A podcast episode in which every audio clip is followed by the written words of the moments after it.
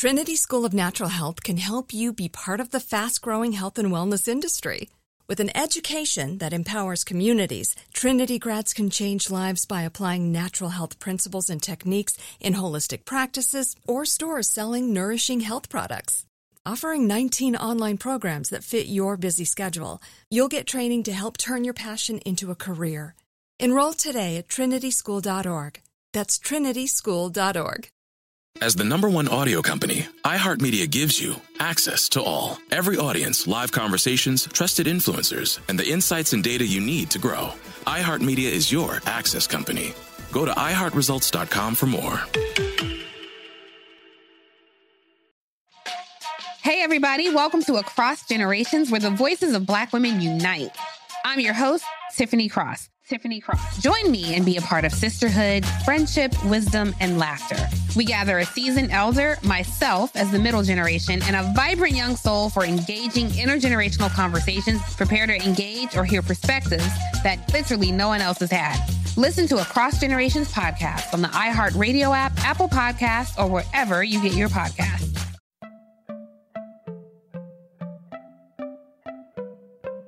Welcome to Money Making Conversations. It's the show that shares the secrets of success, experienced firsthand by marketing and branding expert Rushion McDonald. I will know he's given me advice on many occasions, and in case you didn't notice, I'm not broke.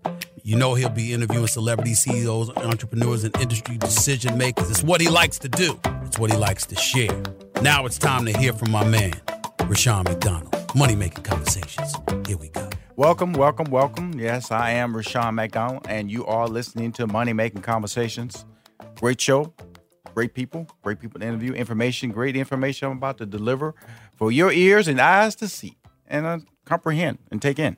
Today, people of color, to, today, people of color are winning. We're winning in entertainment, we're winning in sports, we're winning in the financial world, and we're often winning in politics. But where people of color are not winning is in the justice system. That is the subject of my next guest in his new book, Open Season. My next guest and I have created and co produced television shows together. He is a friend, little brother, fraternity brother, and the founder and principal owner of Ben Crump Law.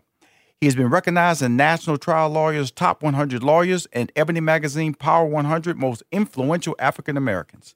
He has represented families in several high profile civil rights cases, including Trayvon Martin, and most recently, the black man who was shot and killed when a Dallas police officer walked into the wrong apartment and thinking it was hers, and she shot him while he was sitting on the sofa eating ice cream.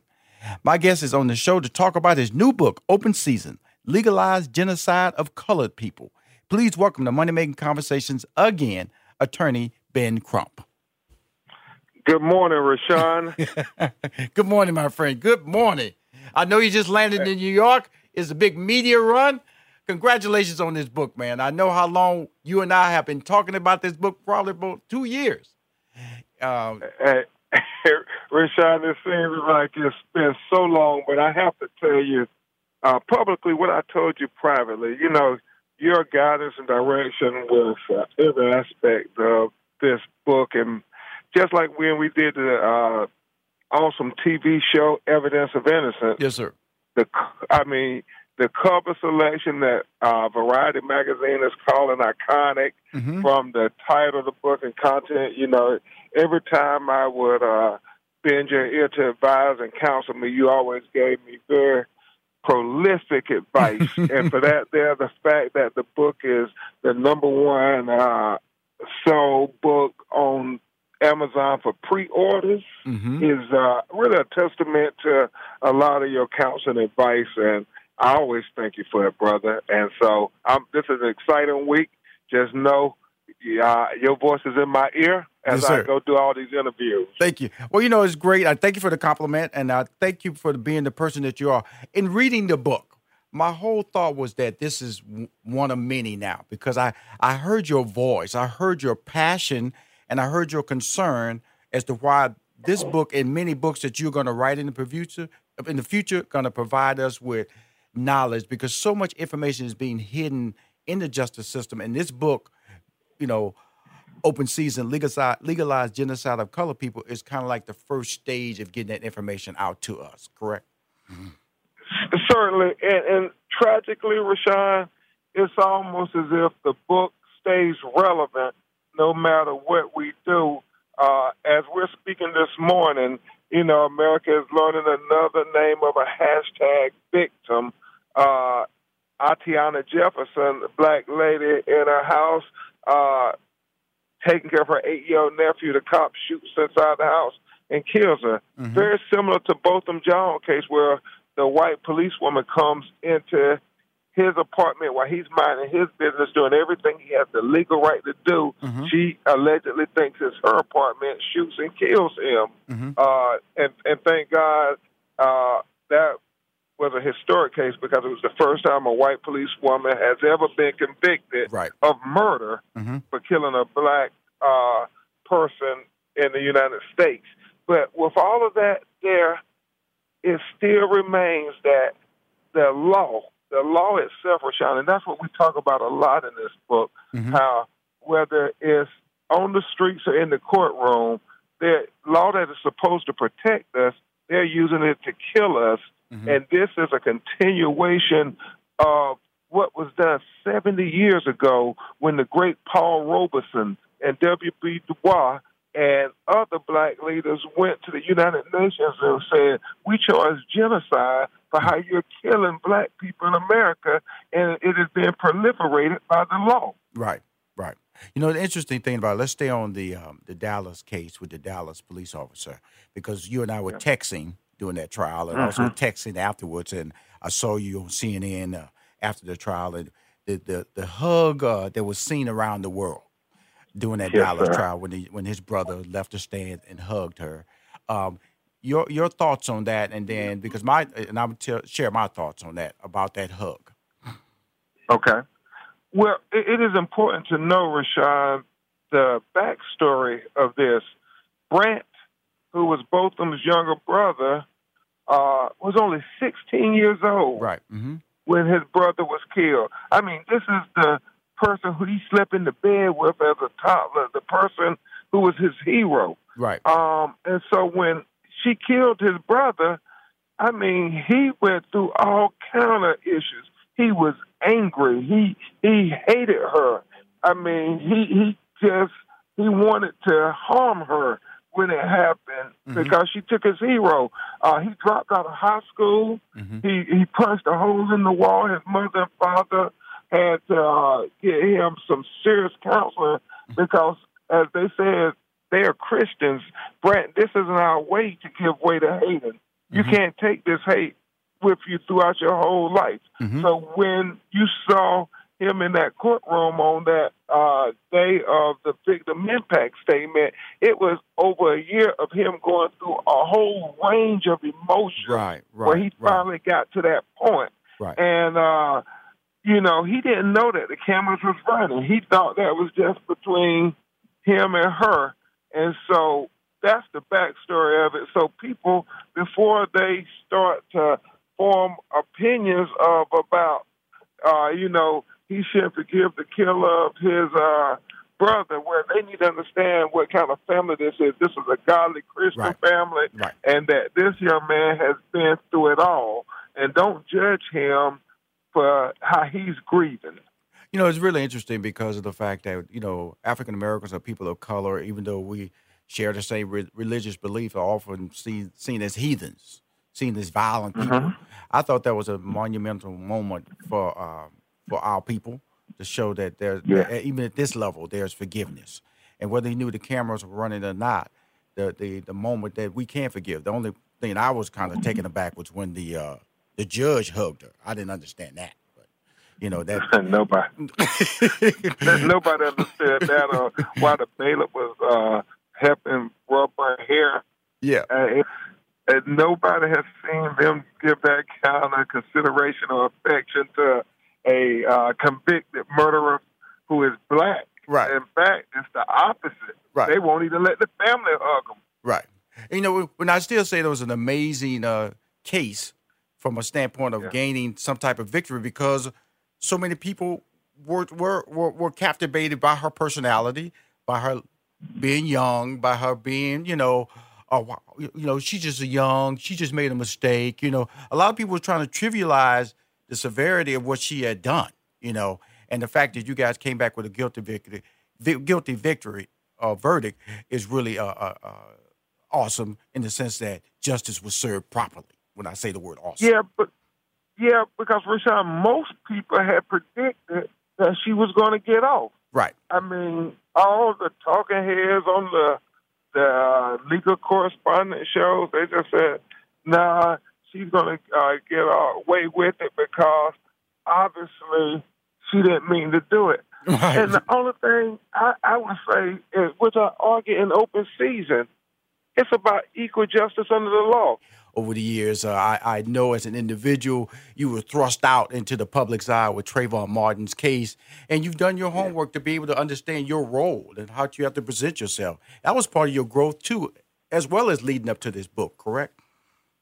Absolutely, and you helped a lot with that, Rushion. I mean, uh, it was a journey and uh, I'm a country boy from North Carolina. And then when you're put on the stage as right. uh, arguably the most recognizable civil rights lawyer mm-hmm. in America, then you have to definitely grow into that role, and you have to work on it every day and try to improve on it every day. Just like you often talk about on money making conversations it's a continuous growth and you're always learning. Mm-hmm. And so whether it's in the courtroom or whether I'm uh, advocating on TV, I'm always trying to learn how to make sure we're being effective as a trial lawyer. That's what we do in courtrooms every day. Mm-hmm. You you work to communicate with people. Mm-hmm. You don't want to talk over them. You don't want to talk below them. You want to talk to them. Right. And in doing so, you try to find out what are the things that have been effective from the past, mm-hmm. and then how do I make them better?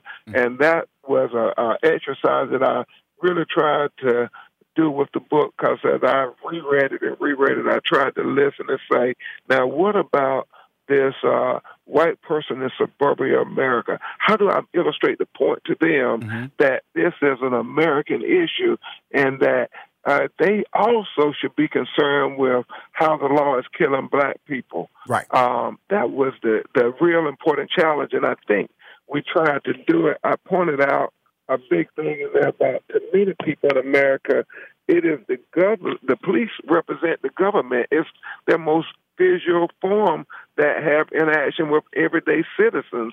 And so if the policy is to let police kill black and brown people, then essentially that's the government killing mm-hmm. black and brown people. Mm-hmm. And that is the exact case that was argued to the United Nations. So what I foresee as this book gains more attention and awareness, is taking a lot of the families back over to Switzerland at the United Nations uh, convention in Geneva and making the case again that we charge genocide based just on the laws and the statistics.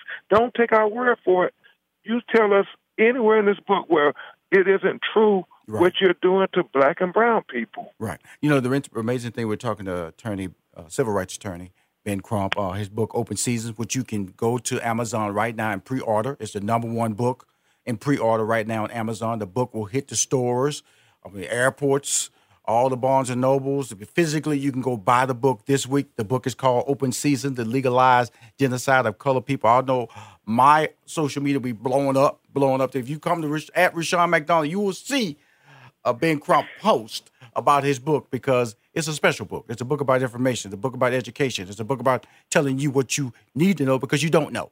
And I think that you did a fantastic job in not making um, white people feel guilty or make them feel insecure or make them feel afraid. You're just stating facts. The facts is, is that yeah. you continue this direction you're taking away. People can pay taxes. People can build this country. People can make this country better. People can make America better of being incarcerated wrongfully. And when they're being incarcerated, they can't even live a life that they can an advantageous life to anybody. So, all right, all I can say, Ben, I want to continually push your show. Thank you for taking the time to come on the show. You know this is a big week for your book. I know I'm one of many interviews you're going to do this week. Rickey Smiley, D.L. Hughley, Steve Harvey, Gayle King. Yep. But I got you first, brother. I'm happy. you got the first interview, and it's unprecedented, Rashad. So uh, I will be with uh, Sunny Hostin at the Strand Bookstore uh, and Broadway. Mm-hmm. They say the largest bookstore in America, and then I go to Gayle King, the Breakfast Club, and we hit them all. Uh, I think Bill Maher is set uh, uh, for taping on HBO Cool. because I do think uh, Cool. Open Season is a book that we need as many Americans. Thank you, Ben Crump. I appreciate you, brother. Good luck, man. Thank you. Yes, sir. All right. We'll be right back with more from Rushion McDonald and Money Making Conversations. Don't touch that dial. Hey, this is Tasha Evans, and I love to eat at great restaurants. And more than that, I love great desserts. So does Rushion McDonald. Check out his new website. That's www.rushionmcdonald.com. That's R U S H I O N, and McDonald is spelled just like the famous restaurant chain. Guys, Rushion is looking for great bakers for his Baker Spotlight. He wants to brag on his fans for their incredible baking skills on his social media and website. That can be your mom, friend, coworker, or relative. Spread the word today. As host of Money Making Conversations, Rushion McDonald is uniquely positioned to provide a step by step, easy to understand blueprint that drives listeners to realize their dreams and aspirations. Until you do the business plan or incorporate or actually create that product Right. or start selling products, the universe doesn't have to deal with you. Money Making Conversations is an innovative platform that delivers financial literacy to help everyone with their brand success. it's good to have a money making conversation with somebody that make money. usually, Wow. Money Making Conversation. I started it on my Facebook page in 2014 when I was managing Steve Harvey. And um, because uh, people were asking me to mentor them, and I knew my schedule wouldn't allow me to mentor them because I was all over the place trying to build the brand, my, my personal brand, as well as to build the brand and continue to build the brand of Steve Harvey. It started like one question on a Monday afternoon. I would do it. I would ask questions for an hour, and that session would last for three hours. What were they asking? They questioned about the business, questioned about motivation, how to be successful, who should they talk to to, to learn information about being successful, where, where can they go to get information about being successful. That was the basis of how I started Money Making Conversation on my Facebook page. Then in 2017, I launched it on a radio show in Houston, Texas. Just called some of my friends in the industry to call in.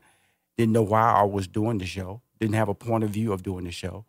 And I stopped because I realized that if you're going to do something, if you're going to benefit somebody by giving them information, by motivating them, by telling them how to be successful, you yourself have to understand how to do that. And so I relaunched the Money Making Conversation show in Atlanta, Georgia, and uh, 18 months later, it's uh, on fire. Very successful show that's been allowing entertainers to come on my show who are actual, actually small businesses because of social media. CEOs come on my show. Uh, billionaires, millionaires come on my show. Industry decision makers come on my show. And it's a show that allows them to talk about their story, their story from the standpoint of their highs and lows, how what allows them to be successful this long period, that what allows them to be successful when they feel down, when they when they doubt themselves, who do they turn to? What what do relationships mean in enabling them to be successful? That's what this show, Money Making Conversation, is all about. And I'm your host, Rushion McDonald. My guest, she's on the phone. I already told her before she got on the before we started the interview that I'm a big fan. And you have to be a big fan of a person who has a career that is uh, as a outstanding. Let's use the word outstanding as hers. My next guest is a third generation Bachelor of Fine Arts graduate of Washington, D.C.'s Howard University. You know, the resume said, the bio said Washington, D.C.'s Howard University. You don't need to put Washington, D.C.'s in front of Howard University. You just say Howard University, and we all know what you're talking about. And she's a member of the legendary Alpha Kappa Alpha sorority. You're talking to and you're listening to a member of the Omega Psi Phi Fraternity Incorporated. She became only the second black actress to win the Primetime Emmy's Outstanding Lead Actress in a miniseries or a special at the time for the Josephine Baker story. That's when she just just was on the face of everybody's mind as an incredible actress. I believe that age range she had to act was from 18 to 70 in that in that particular casting. She was truly outstanding. She has worked steadily in film and television since her arrival in Hollywood, and she is on the show today to discuss the fourth season on OWN's hit drama series Greenleaf. You can watch the show every Wednesday at 10 p.m. Eastern and Pacific Time, 9 p.m. Central Time on the OWN network. That's Oprah's network. But she portrays, she portrays Lady Mae Greenleaf, the first lady of the mega church Calvary Fellowship World Ministries. Please welcome to Money Making Conversations, Lynn Whitfield. Oh, well, good morning. What a beautiful introduction. Well, thank you. I, I you know, some I, I I worked on it this morning. I was saying, you, you know, because you don't want to give too much because because I miss the stuff. So I wanted to be general in certain areas, just but also let people know the power of your success, the power of your journey. And Josephine Baker, you know, put you out there as a as an as a true actress from my standpoint. This is just Rushion saying this because of the fact you had to say play such a huge age range on in that in that in that casting. And now today, when I see you on uh, on the Greenleaf, and we're going to talk about that, it it shows that your body of work just continues to grow. Can you talk about that a little bit before we really get into the interview about your body of work? Well, I just call myself a storyteller, and I enjoy it so much. I have such a passion for it. And, uh, you know, often, you know, people talk about colorblind casting and all of that, and anybody can play any role, and that's true. But anybody can't play a black woman. So, you know, we can go, yes, we can go and do other. well, Of course, I'm biased, you know. Mm-hmm. But the thing is, is that I it brings me such joy, and it's such an honor for me to be a mirror to the souls and to the just beings of of of black women, you know. Mhm. So with Josephine Baker, it was I mean, they screen tested and looked at everyone and it Mhm. was so exciting to me that I got that. And you know, to be a black woman in every frame of a of a film, Yes. like carrying the movie. Yes. You know, that was just so exciting and and to carry a movie with the story of such a trailblazer, such Mhm. an icon, Right. Such a full human being who made her mistakes, made her financial mistakes, which Mhm. I'm sure if she could talk to you today, uh, Rushion, she would have done something completely different. Thank you. But but um, so that and you know on through the you know Right. uh, the women of Brewster Place and thin line between love and hate, talking about you know the importance of human beings' hearts and love Right. and all, and you know how, what happens when you filter that in the wrong way, and it turns your heart dark and hard. You know that was exciting, and now today with so many things in between, you know, to bring this. Uh, Lady Mae Lady woman May. to life, you know, that we in the black community, we know her. Mhm. Sure but do. She hasn't had much time on television before, this kind of woman. hmm Lady Mae. Let's talk about this. Uh, you know this uh, this setup that they have over here. You got Bob coming in with his church. Basically, he's taking over Bob the church. Bob Whitmore, can you Yes. believe it? Beau Bridges, played by Beau, and you couldn't have cast a better man than Beau Bridges. White oh, man has come in in this. and introduced his culture into the African American. Because basically, what he's doing is he wants to envision the ministry as like McDonald's. He wants Yes. to buy up different churches around the country. So he, you can go on his website and go. If you're in Dallas, just go to, you know, his church there.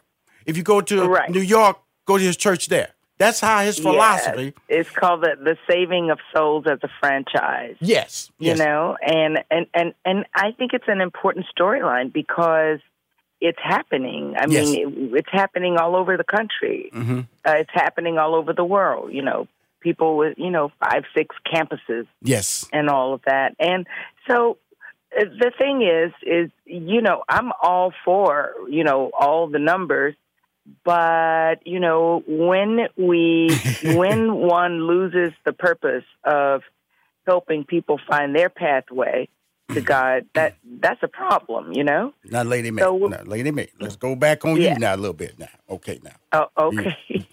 Grace now. Okay, Grace. Now you Yeah. you was out there doing something before. You know, we, we, we won't say that character was all straight and narrow. Now, you know, Uh. okay, now you know we sat out there and uh, had a little affair. You say one time only, but it Uh-huh. bore the beautiful Grace, who is now at the front of the church and is the only person that can save the church. But she has her own issues with this son named AJ. Okay, yes. Oh, you have been watching this show. got to deal with her other crazy sister Charity. You know what I'm saying? And her brother Jacob, who's a loser too. But everybody's sitting around the table. They sit around the table because her husband, her husband, they live in the same house and he married no more. I can't tell all the story, but Jacob needs his behind whooped a little bit too. Now let's go Yeah. over to my favorite character on the show. That's your daughter Charity. She is a Oh. hot mess. Can I Well, say that one more time, Lynn? Lady Mae, your daughter Charity is a hot mess on Greenleaf. Well, she is.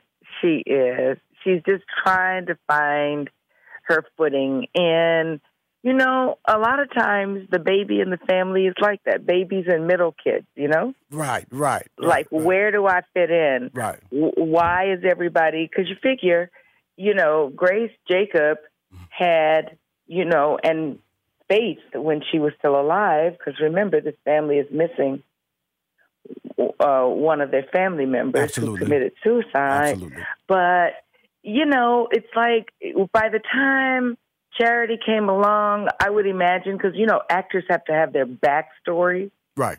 the backstory of what it is the audience never sees, but what you have in your mind and your spirit and your motivation for, for, for how you play a scene. And I would imagine that Charity, by the time Charity came along, you know, the church was starting to get a little bit more on and popping, Mm-hmm. and they were busy. So she didn't get the same kind of nurturing Mm-hmm.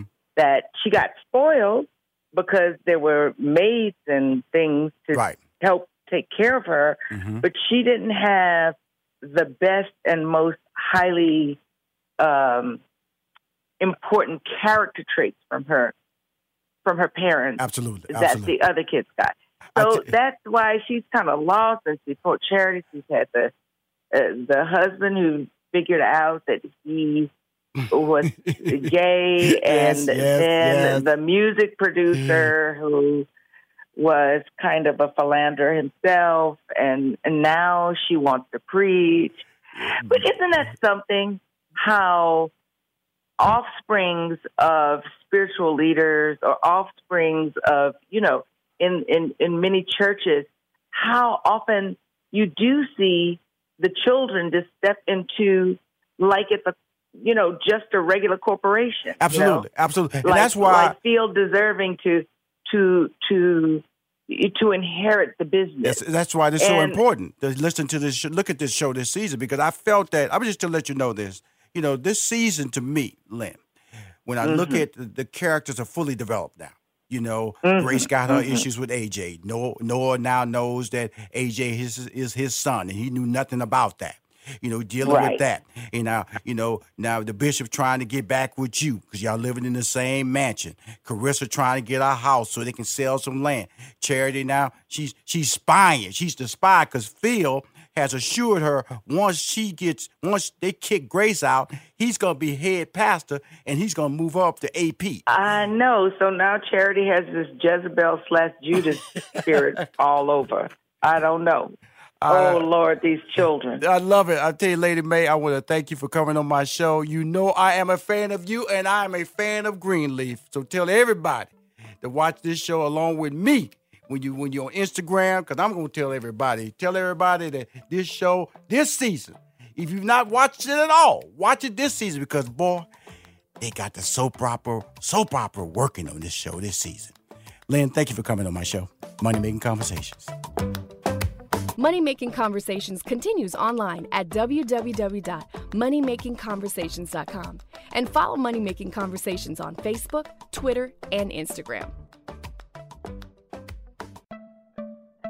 Your health plays a major role in your success. What you eat can give you the energy and longevity to live a long life.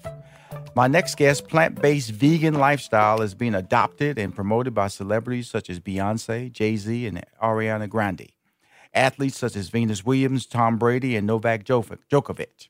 Even entire companies, including Google and countries as big as China, are supporting the movement to eat more plant based food. Whether the goal is prevention or cure, Detoxing is your first step to living free of inflammatory diseases such as fibroids, diabetes, diabetes, heart disease, lupus, cancer, and so much more. Please welcome to Money Making Conversations, Coach Jesse Thompson. Good morning. Hello. So exciting to be a part of this conversation. Well, um. Rushion, you know, we're not about just creating generational wealth, but generational health. So this is an important conversation today. well, you know, that's why I started. Your health plays a major role in your success. yes, sir. Yes, sir. Yes, sir. Oh, well, you're talking to Yes, an all-time bad eater here. So, uh, Oh, so we're, so- gonna help you out. We're gonna gonna help you me out. Help me out because my wife, she's over there. She's trying. She's trying. You know, but and I keep breaking her down because you know I'm not going. to I'm refusing to to do the right thing, but I do the right thing periodically. But great having you Mhm. on the show. My first question, Coach Jesse Thompson, how did your journey lead you to being Coach Jesse Thompson? Well, first, please feel free to just call me Coach Jesse because the Thompson makes it even longer. So, so that saves some time on Well, your I to tell, I did, you know, people might Google. I want to let everybody know who I'm talking to first. So, rest of the Yes, interview sir. will Yes, be sir. Coach Yes, sir. I Jesse. appreciate it. Well, you know, it started out with my own health struggle, Rushion. Um, it was battling, you know, as one of the 90% of black women who battle fibroids by age 50. And, you know, this is not just an epidemic that affects black women, but it affects up to 70% of women at large. So this is a female epidemic, okay? But when you look at us as black women, it affects up to 90% of us because it affects us dis- dis- disproportionately, excuse me. And I battled. Um, I battled fibroids, uterine fibroids, which are small, small um, tumors that form in the uterine lining or inside the uterus, um, but ju- you know, in many places in the uterus. Um, specifically, they cause things such as um, pelvic pain, um, heavy, heavy, severe bleeding that is really more hemorrhaging to um, ane- that causes anemia, um, as well as you know severe conditions that even lead to cardiac arrest.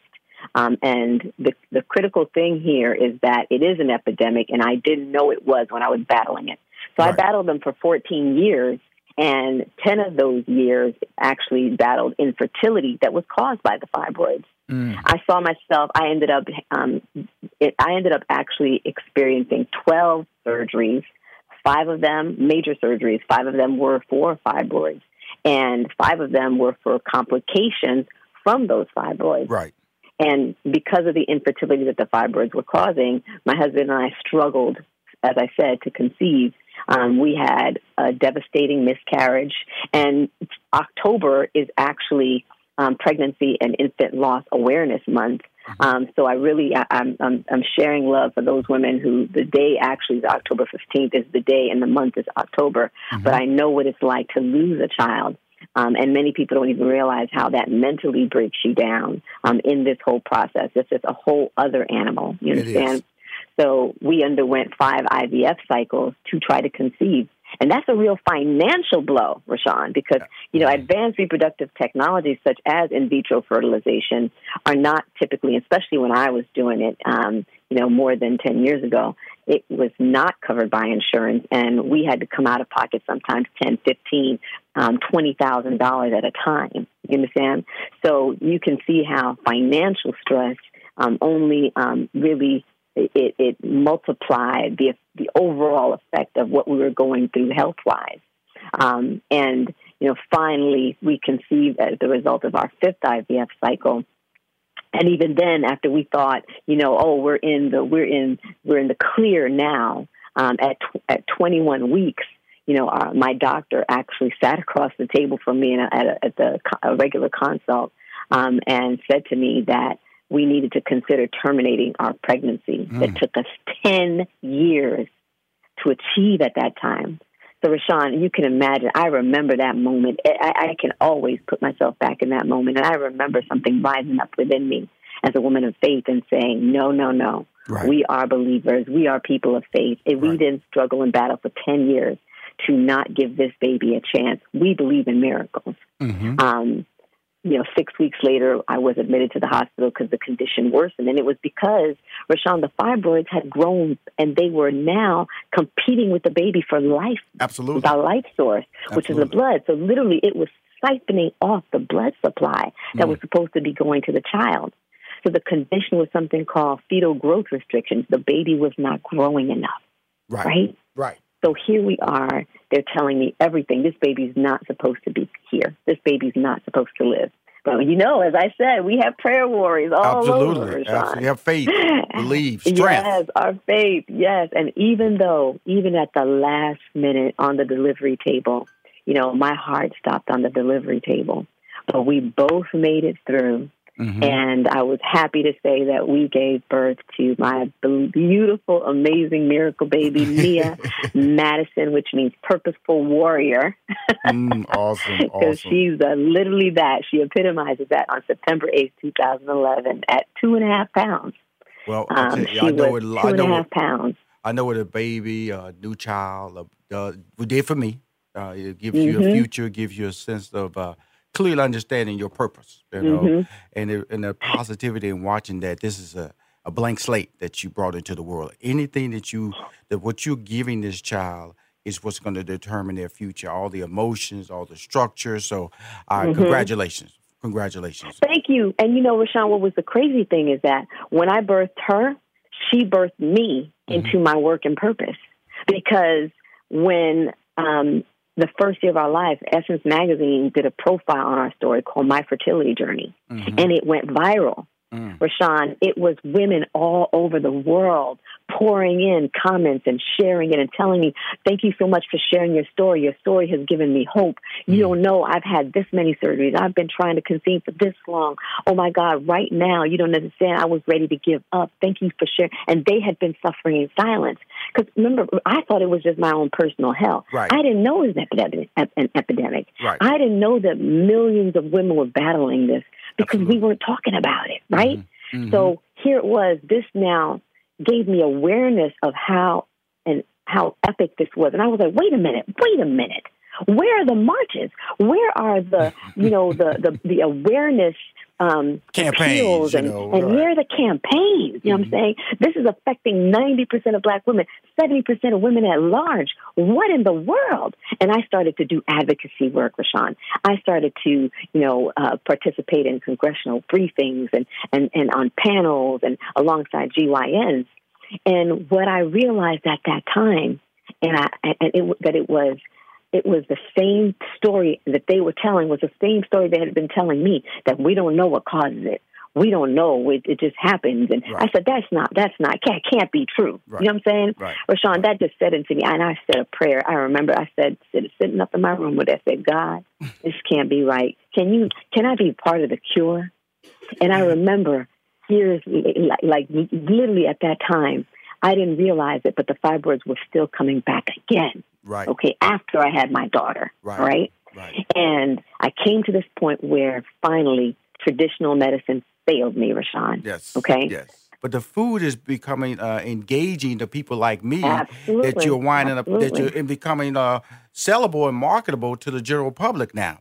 And it, it Absolutely. it's really interesting because Big because money, big money now, big money. Because it's really interesting because the the people made this change. You know, when they said we don't want you know this product that has all this sugar. We don't want this fried food, and so we want to know what the calories are. What exactly are we eating at these various restaurants? Put it on the menu so we know. Mm-hmm. So we, as a people, decided we want to know.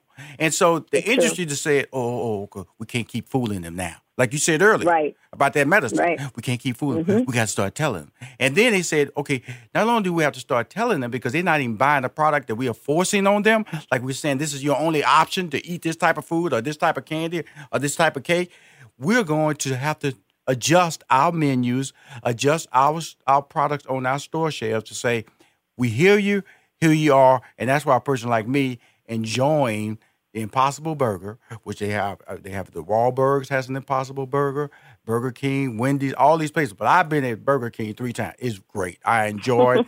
I I'm about to go get a double. You know, Oh no! I'm gonna no, get a double. no. I'm gonna get a double. I got to I got to throw down. now. I got to give me a Whopper a Whopper bun with a double burger. Oh my lord! Well, well, let me let me chime in on that, right? Mhm. So you know, everybody's on their journey, and this is the thing. I think people are sick and tired of being sick. Okay, ma'am. you know, diseases are at epic proportions right now in terms of the levels. Whether it's you know cancer, every major disease you can think of. It's the the the, the um, what do you call it? the obesity um, high numbers, Yes, and, and people are saying, wait a minute, what can we do about it? Because traditional medicine really has really been about treatment and not prevention, right? And the Mhm. money is in the treatment. The money is not in the cure. But we know when you change what you eat, you can actually prevent and reverse these things because you let your body do the work it's supposed to do. But so what we say to people is, you know, everybody's on a journey, and you what we know about food that actually is your medicine, you want to use foods that are non-hybrid, foods that are not synthetic, foods that are all natural, they're non-GMO, right? Right. Plant-based foods. Those foods actually help your body do the reverse work. The root mm-hmm. help help kick your body into the work where it's mm-hmm. actually um, in breaking down the inflammation. Now, Mhm. there's a lot of stuff that's out there under the vegan label, Rashad, and Right. I'm not going to lie to it. It's not all good, okay? Right. right. In terms of slow me down. Slow me for- down. Yeah, yeah, I'm, I'm gonna slow you down now. Let me tell you why, okay? Because they're it's sort of like they they're giving you the carrot, okay, and hoping that you'll stay there. But I'm going to give you a bigger picture because while the Impossible Burger is making you feel like okay, it's a good first step to Right. eating that, you know, the ribs. Because look, I was a major carnivore, Rushion. Mhm, Okay, mhm. before all of this, I'm somebody I could eat oxtails every day. I Mhm. got engaged at a Tony Roma's rib place. That was my life. You understand what I'm saying? So for me, I needed that. I when I finally realized that my health was on the line and what power was in my hands to change it, Rushion. Mhm. When I realized, wait a minute, the food is not entertainment. The food is my medicine. Okay. Right. When I started to understand that, I went hardcore and I reaped the benefits of it, and so are all of our clients. Okay.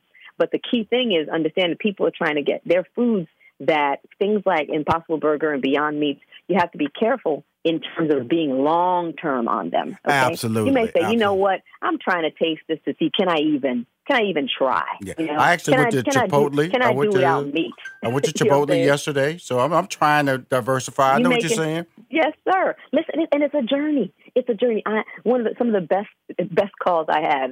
I'll have a brother. Oh, I, I did it, Jesse. I did it. You know, I stopped eating, and I'm, I'm eating this now. And I'm like, see, brother, this is it. And it's the first step for you even thinking mm. differently. You know what Oh. I'm saying? You you you put you dipped your toe in it. The They next will. thing we want you to do is to start saying, okay, wait a minute now, really understanding what those labels mean. You know, because um, because it just has a vegan label doesn't mean it's healthy. Like you know, the the the that that name you talked about has something called glutamic acid. You know, those Absolutely. those burgers, and they can they can cause glutamate, and they can cause things like bloating and nausea and vomiting and diarrhea. But understand, for your body, for somebody who's coming from where you were coming from, it's going to be like a leap Okay, cool. Hey, Coach You see what I'm Jesse, um, I got to wrap this up. Um, I want to Okay. bring you back on the show. You're amazing. Uh, TheDetoxNow.com is where you can go. Also, send me some banners so I can put it on my social medias because you know I have all that baking. I need to put some healthy stuff on there too. Uh, you are fantastic. She's officially Coach Jesse Thompson, but we just call her Coach Jesse. TheDetoxNow.com.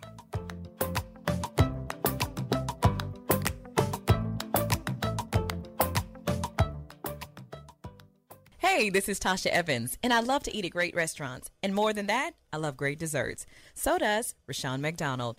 Check out his new website. That's www.rushionmcdonald.com. That's R U S H I O N, and McDonald is spelled just like the famous restaurant chain. Guys, Rushion is looking for great bakers for his Baker Spotlight. He wants to brag on his fans for their incredible baking skills on his social media and website. That can be your mom, friend, coworker, or relative. Spread the word today. Visit RushionMcDonald.com.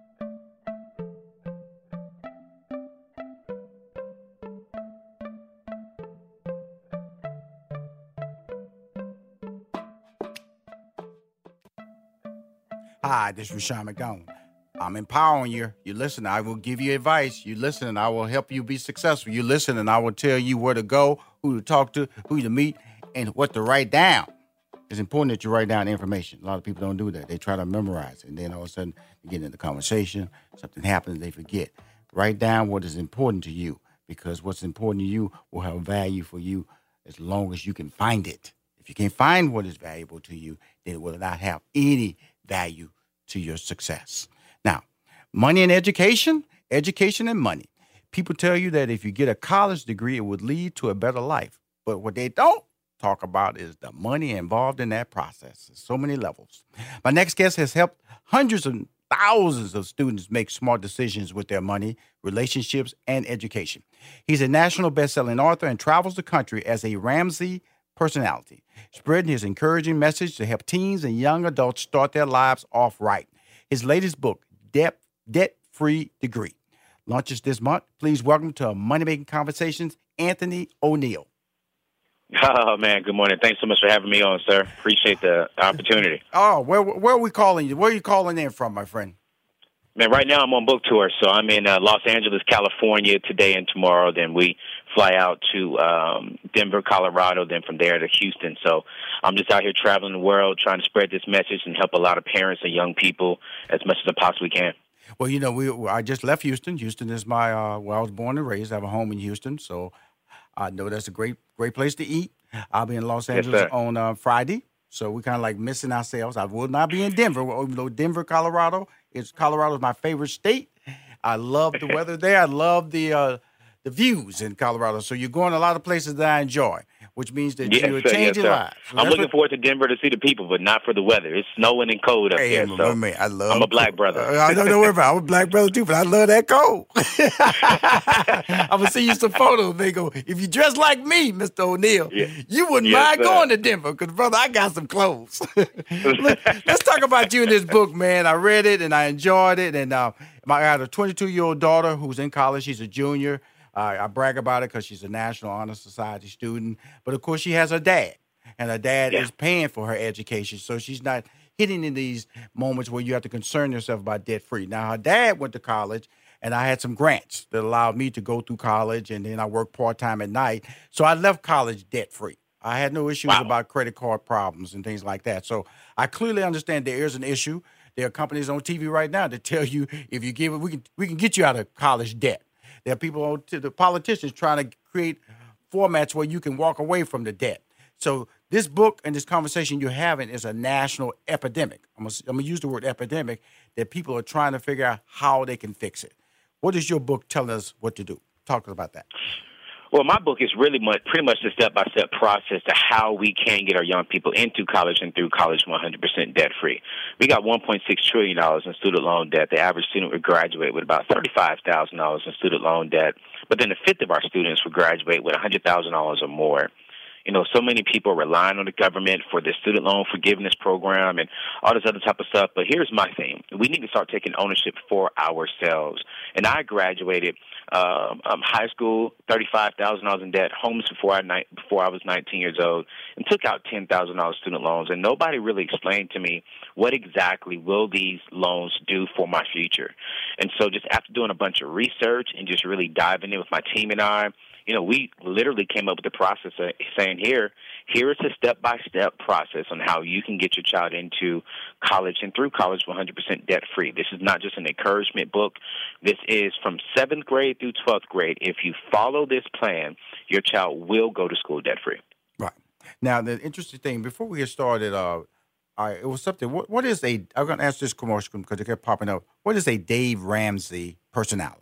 Because it's mentioned as part So- of your credits. Let's talk about that. Yeah, yeah, yeah. So Dave Ramsey the financial guru, mentor of mine, and uh, and and the, the pretty much the lead of, of uh, my current career. Um, you know, everyone knows Dave Ramsey for the number two, number three talk radio show in the world, and so he's bringing in personalities who will help spread his message and our own messages. You know, Dave is preparing to uh, for succession. So whenever he plans to retire or whenever God transitions him, he wants to make sure that his company um, and his message can still reach the world. So there's five of us. You have his daughter, then you have Chris Hogan, Ken Coleman, Christy Wright, then you have myself, and then we're all in different different spokes. I would say I'm in the teen millennial and African American space, is Yes, really sir. helping young people avoid debt, get out of debt, and build wealth. Mhm. And then you have Chris Hogan, who's focused on helping people retire millionaires, and and, and in that spoken, and Ken Coleman helping young people get into their dream jobs and careers. So we're all in our different spaces. Uh, Dave Ramsey is the head personality. Mhm. Uh, you know, we have nearly a thousand team members there in Nashville, Tennessee, and we're just here to help people be good stewards of their money, become debt free, and just build wealth and leave a legacy rather than dying with debt and just living paycheck to paycheck. Well, it's great because I wanted to get that explained because a lot of people try. He's a mentor, but now uh, he's a business relationship as well, which is really good. Now, how did you come across creating this relationship with someone like a Dave Ramsey? You know, for me, I was uh, pastoring in Jacksonville, Florida.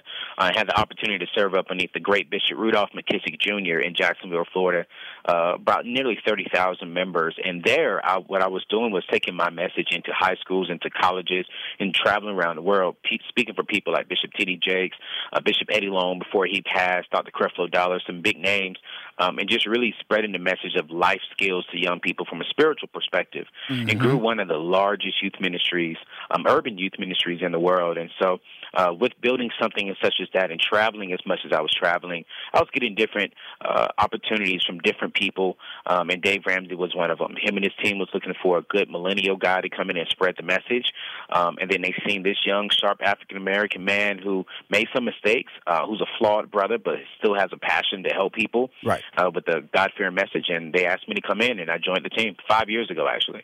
Okay, now early on in the book, when you talk about you know your, father and you talk about how you were how, how how benefited you to go to school, uh, was it the GI plan or the Yes. uh, Yes, sir. Yes, sir. So my father served 35 years in the Army, and so I had my father's GI Bill. We didn't know anything about college. We didn't know anything about scholarships, uh, but I had my father's GI Bill. Then I also had a partial scholarship from the NFL, the National Forensics League. Mm-hmm. So when I went off to college, I honestly didn't need a dime for Mhm. school, but I took out $10,000 just to fund my lifestyle. I know, I know, I know. It's it's crazy. I, you know, like I said, I, I saw my friends, the car, the, the clothes, Yeah. the food, you know, the apartment, and uh, not realizing that guess what? Somebody's going to ask for this, and you may not have the you may not have the full time job to be able to pay it back. But God, you're living great. Let's go.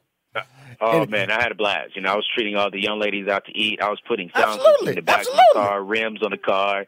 You know, I had it. But you know, you're right. You know, I'm, I'm, I'm looking at you on the cover here. Got your Shinola watch on and everything. I'm looking at you, brother. Okay, you know, I got, I, I, cause I got a Shinola, so I know you got, I know you got style. I know you, I know you understand that swag con- conversation. Yes, sir. Uh, Anthony, let me ask you this: like, you know, I just finished a big contract with uh, Air National Guard, and and one of the things was about, you know, they'll pay for the college education, serve close to home, weekend warrior. I didn't see anything like that as part of your your book. Uh, any of the reserves or any of the armed national guard as, a, as an option to be able to go to them to be able to enlist and be and allow them to pay for their education. Any reason why you didn't choose to put any of them into your book? Well, no, they're they're briefly in the book. I didn't do a full chapter on the Mhm. Army Reserve or about the military. I did list out different options and different opportunities to do it. Um, a lot of people are aware of what the Army and the military brings to the table. Mhm. Um, it, clearly, in the book, what I really wanted to do was just give everyone a clear route option um, and all of the options. So I couldn't afford to go through every single thing, but we do mention and we do have a quick page or two in the book about what will the Army and the military provide Right. um, for that as well. Uh, oh, let's But I'm from a huge component of it, though. absolutely, absolutely. Let's uh, let's talk about the, the book and who you're reaching and things like that. Start from the beginning. Okay, we, we you talked about your story, 19 homeless. You know, you you you, you built a huge ministry. Uh, you're reaching millennials. And what is the number one mistake that a person uh, in college or about to go to college or graduate from college is doing with their finances? Well, there's two things I would say. The top two things, the top two mistakes that I'm seeing with young people today, and even parents, is that they're taking out student loans and they do not have a vision and a plan for their life. So uh, I always tell people up front, if you really want to go to college, let's go to college. And if you want to go to college debt free, we got to take debt off of the table, and we got to have a vision. We got to have a plan for what we're going to do. And so, really, if we this book is important to me to promote for you because if you don't start telling people the responsibility of finances at an early age, they become horrible adults. Yeah, they, they they really do, and that's something that you know us at Ramsey Solutions and myself and my team are really just passionate about doing because I didn't have the education. I was just told go to college, get a get a 700 credit score, um, and you'll be successful and get a good Mhm. job. When Mhm. uh, all of my mentors, from Dave Ramsey, Mark Cuban, it's like, man, forget a credit score. Let's let's get money in your bank account. You know, let's be let's be debt free. Let's just go after our dreams. Let's build wealth, and we're on a mission. Not just with this book, just even with you know, we have one out of uh, three um, our high schools have our um, high school curriculum to where we're trying to bring this information down to the middle schools and high schoolers while they're in school. So that way, when they graduate, they know how to budget. They know the difference between a credit card or debit card. They can start purchasing homes at an early age. They can start investing at age 18, 19, and, and building up their Roth 401ks or the Roth IRA. So what you're saying, you and I are on the same page that we have to make sure that we don't owe anybody, and we got to make sure that we're getting this, this information out to our young people earlier on but it also starts by getting this information to their parents, which is why I wrote this book because they are the number one influencers in their lives. Absolutely. Anthony states, that's Anthony who's speaking on the phone, states there are three main ways to pay cash for college saving money, finding money, and work.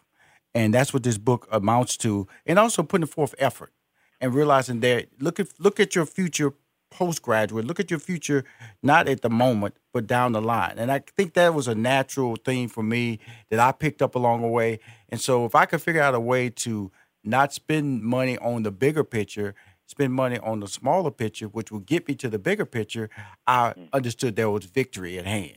And not, I'm not, I grew up in an era where I was not driven by social media. I was not driven, you know, hey, I when I was born, they had rotary dial telephones. Okay, so that's when that's the era that I lived through, and I've been fortunate to live through all these different breaks of technology to know that the system that I lived under works today, and that's what you have in this book, Anthony. I really, really, this is a book I'm recommending, uh, and um, and if you come through Atlanta, please let me know on your book tour so I can come by and see you and uh, tell my followers to to come by and uh, buy your book or buy it online, but you are you got something, my friend, and you keep winning.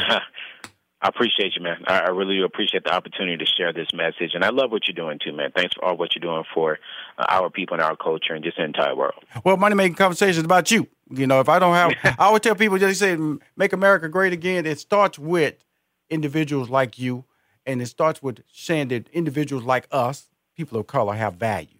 And yes. if you don't promote the value of a process, then guess what? You you're then you'll be a, a different picture will be painted about you.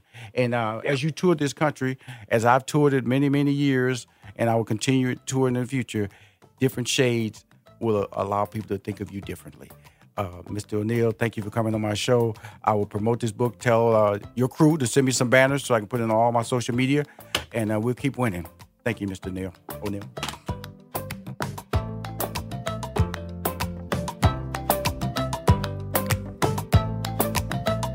Money Making Conversations continues online at www.moneymakingconversations.com and follow Money Making Conversations on Facebook, Twitter, and Instagram. Ladies and gentlemen, it's time you stop thinking about your dreams and put some plans into action.